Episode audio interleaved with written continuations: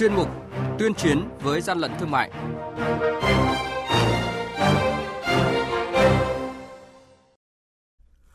Thưa quý vị và các bạn, đặt quyền lợi người tiêu dùng làm trọng tâm để từ đó đưa ra các giải pháp ngăn chặn, xử lý kịp thời các hành vi buôn lậu, gian lận thương mại, đồng thời bảo vệ các doanh nghiệp làm ăn chân chính. Đó là nội dung kế hoạch cao điểm số 115 của Ban trưởng Ban chỉ đạo 389 quốc gia về chống buôn lậu gian lận thương mại, bảo vệ uy tín doanh nghiệp và quyền lợi người tiêu dùng dịp trước, trong và sau Tết Nguyên đán Giáp Thìn 2024.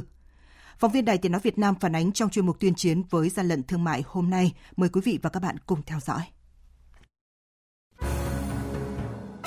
Hàng nhái, hàng giả, hậu quả khôn lường.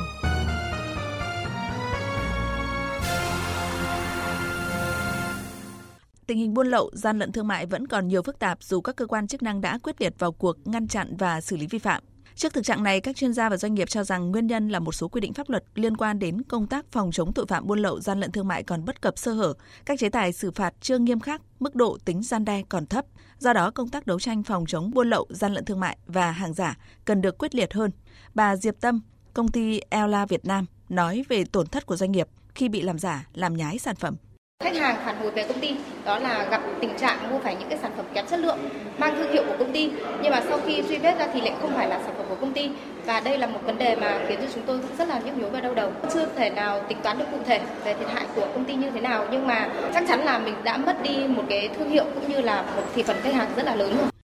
cũng theo các doanh nghiệp hiện kinh doanh buôn bán hàng cấm, hàng giả, hàng không rõ nguồn gốc xuất xứ, hàng kém chất lượng đang diễn ra trên các website thương mại điện tử, đặc biệt là các sàn giao dịch thương mại điện tử và mạng xã hội, ảnh hưởng nghiêm trọng, đe dọa đến môi trường kinh doanh chung.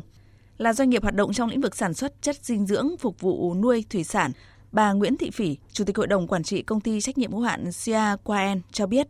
Có điều quan tâm hơn nữa để bảo vệ cho người tiêu dùng là chính. Thì tôi rất là mong cơ quan nhà nước ban ngành nên kiểm soát lại những cái gì mà nó không có đúng vật chất lượng thì cũng nên ngăn chặn lại để bảo vệ cho người nuôi trồng. Ngành của tôi là liên quan tới nuôi trồng, quyền lợi của người dân rất là lớn. Tổng cục Quản lý thị trường Bộ Công Thương cho biết bên cạnh sự phát triển tích cực, thương mại điện tử cũng tồn tại một số yếu tố tiêu cực. Tình trạng chào bán hàng giả, hàng cấm, hàng nhập lậu trên các trang thương mại điện tử, mạng xã hội cũng xu hướng gia tăng và tiềm ẩn nhiều phức tạp. Hiện nay tình hình kinh doanh buôn bán hàng cấm, hàng giả, hàng không rõ nguồn gốc xuất xứ, hàng kém chất lượng công khai trên các trang web thương mại điện tử, đặc biệt là các sàn giao dịch thương mại điện tử và mạng xã hội thực sự gây ảnh hưởng nghiêm trọng, đe dọa đến môi trường kinh doanh chung, ảnh hưởng nghiêm trọng đến niềm tin của người tiêu dùng. Việc chủ động điều tra phát hiện vi phạm trên nền tảng thương mại điện tử gặp rất nhiều khó khăn, hạn chế do các đối tượng vi phạm thường giới thiệu trên website thương mại điện tử là mẫu hàng chính hãng, nhưng khi giao hàng thì giao hàng giả hoặc không rõ nguồn gốc xuất xứ, không đảm bảo chất lượng việc truy xuất và lưu trữ các giao dịch thương mại điện tử, hàng hóa giao dịch còn gặp nhiều khó khăn. Ông Phạm Ngọc Sơn, cục trưởng Cục Quản lý thị trường thành phố Đà Nẵng nêu thực tế. Chúng tôi cũng dự báo là trong cái tình hình Tết lượng hàng hóa lưu thông là rất nhiều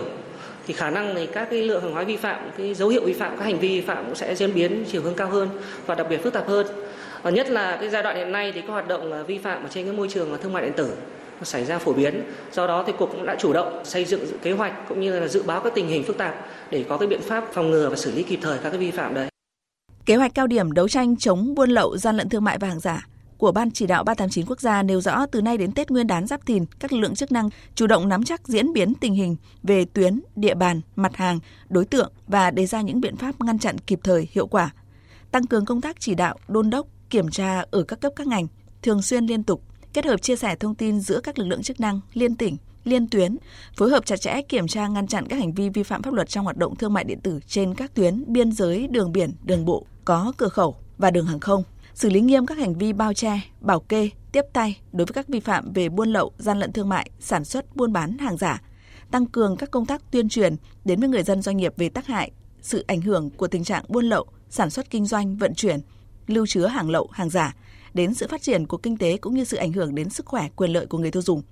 Đối với người dân doanh nghiệp, cần tích cực chia sẻ với các lực lượng chức năng về đối tượng, mặt hàng, địa điểm kho tàng, bến bãi để công tác chống buôn lậu, gian lận thương mại và hàng giả hiệu quả hơn. Đặc biệt, người tiêu dùng cả nước cũng như doanh nghiệp trong nước cần nói không với hàng lậu, hàng không rõ xuất xứ, hàng giả nhãn hiệu. Đây là một trong những giải pháp hữu hiệu trong công tác chống buôn lậu, gian lận thương mại và hàng giả trong thời gian tới. Ông Lê Thanh Hải, tránh văn phòng thường trực Ban chỉ đạo 389 quốc gia cho biết. Một điểm rất là đặc biệt trong cái kế hoạch cao điểm lần này đó là Phó Thủ tướng trưởng ban chỉ đạo đã yêu cầu tất cả các lực lượng chức năng khi phát hiện ra những vi phạm đến mức phải xử lý hình sự thì phải kịp thời chuyển cho cơ quan điều tra cùng các cấp để tiến hành xác minh, điều tra, xử lý nghiêm theo quy định của pháp luật. Các ngành truyền thông vào cuộc để tuyên truyền mạnh mẽ hơn nữa để cho người dân, người tiêu dùng hiểu việc đang tiến hành chống buôn lậu gian lận thương mại hàng giả nó như thế nào. Thứ hai là phản ánh được những cái vụ việc điển hình mà các lực lượng chức năng đã làm tốt. Ngoài ra, kế hoạch cao điểm cũng yêu cầu các đồng chí đứng đầu các lực lượng là phải có trách nhiệm, tức là quy trách nhiệm cho người đứng đầu. Nếu như để xảy ra những vụ việc vi phạm khi bị phát hiện thì phải xử lý nghiêm theo quy định của pháp luật.